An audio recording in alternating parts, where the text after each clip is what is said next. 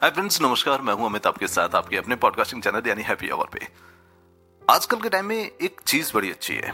दोस्ती करने के लिए हमें कहीं ज़्यादा दूर जाना भी नहीं पड़ता है। हम लोग अपना मोबाइल उठाते हैं फेसबुक खोलते हैं, बस उसके ऊपर नए नए चेहरों को देखना, सोचना, समझना शुरू कर देते हैं। हमारे पास आज के टाइम में जो छोटा सा गैजेट है ना, मोबाइल, वो अगर हम देखें तो हमारी भी ज़िंदगी उसी में ही समाहित है। हम लोग बाहर की दुनिया देख भी नहीं पाते हैं, समझ भी नहीं पाते हैं। मुझे आज भी याद है, हम, मैं जब अपने पिताजी के साथ बैठता हूँ और उनसे जब पूछता हूँ कि, पापा, शादियाँ पहले कैसे होती थी? या किस कंडीशन पे होती थी? क्या वाकई में ये लव मैरिज वगैरह कुछ ऐसा चलन था? तो वो बड़े हंसकर मुझसे कहते कि, नहीं, ऐसा कोई चलन नहीं था। उस टाइम पे कंडीशन ये हुआ करती थी कि शादियों की जो कंडीशंस हैं, वो फिक्स की जाती थी। बड़ों के मतलब कि जो उनके फादर हैं, वो कंडीशन फिक्स करवाया करते थे, जिसके बीच में कुछ मीडिएटर भी होते हैं, जो आज भी चलती है। कई लोग आज भी इन चीज़ों को मानते हैं। लेकिन आज के डेट में बहुत सी चीज़ें बड़ी कॉमन हो गई है। जैसे, अगर मैं बात करूँ तो आज के टाइम में जैसे मेट्रोमोनियल साइड हो गई हैं, और भी कुछ डेटिंग्स के ऐप हो गए हैं, बड़ी कॉमन सी चीज़ें हो गई हैं, जो आज के टाइम में इमीडिएट आपको, आपकी इच्छाओं के अनुसार मतलब कि लड़का ढूँढने में आपकी हेल्प करते हैं। मुझे समझ में ये नहीं आता ये जिन जो होते हैं ये प्रकट कहाँ से हो जाते हैं?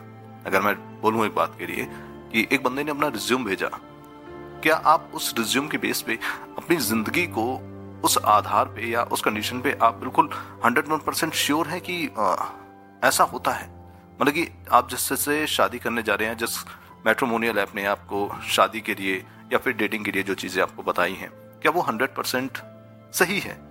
हमारे लिए या हम अपने कैरियर की बात करें।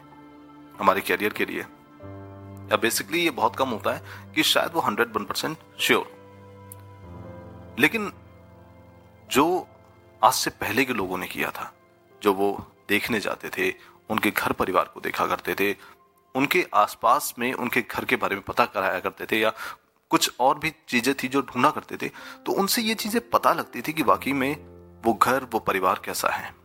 उसके बाद वो अपनी बेटी की शादी उस घर में तय करते थे। लेकिन आजकल के टाइम में ये फैसले खुद लड़की या लड़के ने लेना शुरू कर दिया है। बात ये नहीं है कि फैसला लेना गलत है।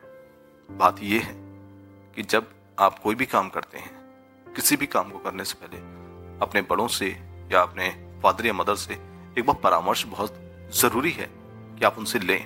अगर वो आपको मना करते हैं तो उनकी बात को मानो। कहीं ना कहीं वो आपके बारे में, आपकी इच्छाओं के बारे में, आपकी बेहतर ज़िंदगी के बारे में सोचते हैं। वो ये नहीं सोचते कि आप उनके लिए बाहर हो और आपको उठा करके वो किसी भी जगह फेंक देंगे। इस दुनिया में हर किसी को जीने का अधिकार है।